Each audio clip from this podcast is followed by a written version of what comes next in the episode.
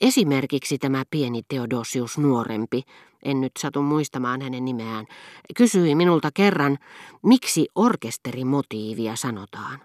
Minä vastasin hänelle, jatkoi Herttuatar silmät loistaen ja nauroi koko kauniilla punaisella suullaan. Sitä sanotaan orkesterimotiiviksi. Hän ei ollut oikein tyytyväinen, raukka.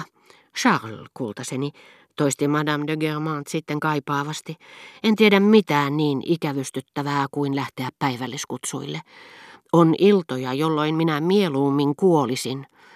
Tosin kuoleminen voi olla aivan yhtä ikävystyttävää, koska kukaan ei tiedä millaista se on. Huoneeseen tuli lakeja. Hän oli se nuori sulhasmies, jolla oli ollut yhteenottoja portinvartijan kanssa, kunnes Herttuatar hyvyydessään rakensi heidän välilleen ainakin näennäisen rauhan.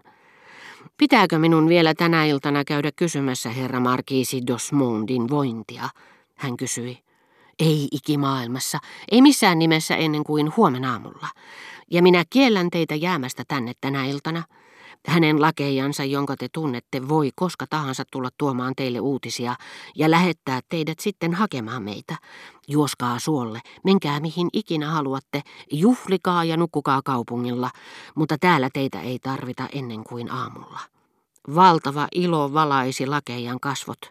Vihdoinkin hän saisi viettää monta pitkää tuntia kihlattunsa kanssa, jota hänen oli ollut melkein mahdoton tavata sen jälkeen, kun Herttuatar oli viimeisen portinvartijan kanssa sattuneen kiistan yhteydessä ystävällisesti selittänyt, että uusien yhteenottojen välttämiseksi hänen oli parempi pysytellä kotona. Ajatellessaan, että saisi vihdoinkin vapaa-illan, hän suorastaan kylpi onnessa, jonka Herttuatar huomasi ja ymmärsi. Madame de Germain tunsi ikään kuin piston sydämessään, ja hänen jäseniään oikein syyhysi hänen ajatellessaan tätä onnea, jota nautittiin hänen tietämättään, piilossa häneltä, onnea, joka ärsytti häntä, mutta jota hän kadehti. Ei, Bassin, hänen on päinvastoin pysyttävä täällä, hän ei saa liikahtaakaan talosta. Mutta Orjan, eihän siinä ole mitään järkeä. Kaikki teidän palvelijanne ovat paikalla ja keskiyöllä teatterin puvustonhoitaja ja pukiatar tulevat auttamaan teitä ennen naamiaisiin lähtöä. Tästä miehestä ei ole meille mitään hyötyä. Ja koska hän on ainoa, joka tuntee maman lakeijan, minusta on sata kertaa parempi lähettää hänet pois. Voi Bassin, antakaa minun tehdä oman pääni mukaan. Minun piti nimenomaan lähettää hänet viemään sanaa illan kuluessa, en tarkkaan muista mihin aikaan. Ja te, älkää missään tapauksessa poistuko täältä minuutiksikaan, hän sanoi epätoivoiselle lakejalle. On totta, että Herttuattaren talossa riideltiin yhtä mittaa. Kukaan ei yleensä pysynyt kauaa hänen palveluksessaan, eikä myöskään henkilöä, jolle kunnia tästä alituisesta sodasta kuului, kukaan pystynyt erottamaan virastaan. Mutta kysymyksessä ei ollut portinvartija. Karkeita töitä voimille käypiä kostotoimenpiteitä, tappeluun päättyviä voimain mittelyjä varten, Hertuatar tosin uskoi hänen huostaansa orkesterinsa raskaimmat instrumentit, mutta hän esitti osaansa aavistamatta ensinkään, että se oli hänelle annettu. Palvelusväen tavoin hänkin ihaili Herttuattaren hyvää sydäntä. Ja lyhytnäköiset lakeijat tulivat usein lähtönsä jälkeen tapaamaan Françoisia sanoakseen, että Herttuan talo olisi ollut Pariisin paras palveluspaikka, ellei siellä olisi ollut portinvartijaa. Herttuatar käytti kauan hyväkseen portinvartijapariskuntaa niin kuin ne, jotka ovat kauan käyttäneet hyväkseen kirkollismielisyyttä, vapaa muurariutta, juutalaisvaaraa ja niin edelleen. Sisään tuli toinen lakeja. Miksei minulle ole tuotu pakettia, jonka herra Swan on lähettänyt? Entä Jules, tehän tiedätte Charles, että mama on hyvin sairas, joka lähetettiin tiedustelemaan, kuinka herra Markisi Dosmon jaksaa, onko hän jo tullut takaisin? Hän tuli juuri teidän armonne. Sanovat, että herra Markiisi voi kuolla minä hetkenä hyvänsä. Ahaa, hän on siis elossa, huudahti herttua helpotuksesta huokaisten. Sanovat ja sanovat, saatana, sanon minä. Niin kauan kuin on elämää, on toivoakin.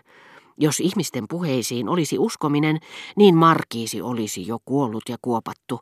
Viikon kuluttua hän on paremmassa kunnossa kuin minä. Mutta kaikki lääkärit sanovat, ettei hän elä aamuun saakka. Jotkut halusivat tulla takaisin myöhemmin illalla, mutta ylilääkäri sanoi, ettei se maksanut vaivaa. Herra Markiisin pitäisi jo olla kuollut. Häntä pidetään hengissä kamferipitoisilla peräruiskeilla. Suu kiinni, hölmö, huusi Herttua raivoissaan. Kuka teitä pyysi tätä kaikkea kertomaan? Te ette ole ymmärtänyt halaistua sanaa siitä, mitä teille on sanottu. En minä, vaan Syl. Johan on kumma, ellen minä saa teitä pitämään suutanne kiinni, pauhasi Herttua ja kääntyi sitten Suonnin puoleen. Mikä onni, että hän on elossa. Kyllähän siitä vähitellen voimistuu. Semmoinen kohtaus ja mies on vielä hengissä. Se on jo jotakin se. Ei pidä olla liian vaativainen. Kamferia peräruiskeessa. Se ei varmaan tunnu yhtään hullummalta. Herttua hieroi käsiään. Eikö muka riitä, että hän on hengissä? Minusta se on loistava suoritus kaiken sen jälkeen, mitä hän on saanut kestää. Semmoinen sisu, ihan kateeksi käy. Voi näitä sairaita, ei meitä tavallisia ihmisiä kukaan hellittele niin kuin heitä. Tänäkin aamuna kokki pahus valmisti meille lampaanpaistia Bernays-kastikkeessa, ja se oli tosi hyvää, en minä sitä sillä sano, mutta juuri sen takia söin sitä niin paljon, että vieläkin tuntuu sydänalassa. Siitä huolimatta kukaan ei lähetä tiedustelemaan minun vointiani, rakkaan serkkuni vointia vain. Sitä tiedustellaan muuten aivan liikaa. Se käy hänen voimilleen. Hänen täytyy saada levätä. Se mies pannaan pois päiviltä, jos sinne lähetetään väkeä yhtä mittaa. Hetkinen, huusi Herttua Tarlakeijalle, joka oli jo pois menossa. Minähän pyysin tuomaan tänne sen paketoidun valokuvan, jonka herra Suon on lähettänyt minulle. Teidän armonne, se on niin suuri, etten tiennyt, mahtuisiko se ovesta. Me jätimme sen eteiseen. Haluaako rouva Herttuatar, että minä tuon sen kuitenkin? Antaa olla. Teidän olisi pitänyt sanoa, että se on tullut, mutta jos se kerran on niin isokokoinen, minä katselen sitä sitten, kun tulen alakertaan. Teidän armonne, minä unohdin sanoa senkin, että rouva Kreiviter Mole kävi tänä aamuna jättämässä käyntikorttinsa. Mitä minä kuulen tänä aamuna, sanoi Herttuatar tyytymättömän näköisenä, koska oli sitä mieltä, että niin nuoren naisen ei sopinut jättää käyntikortteja aamupäivällä. Siinä kymmenen maissa, teidän armonne. Tuokaapa tänne se kortti.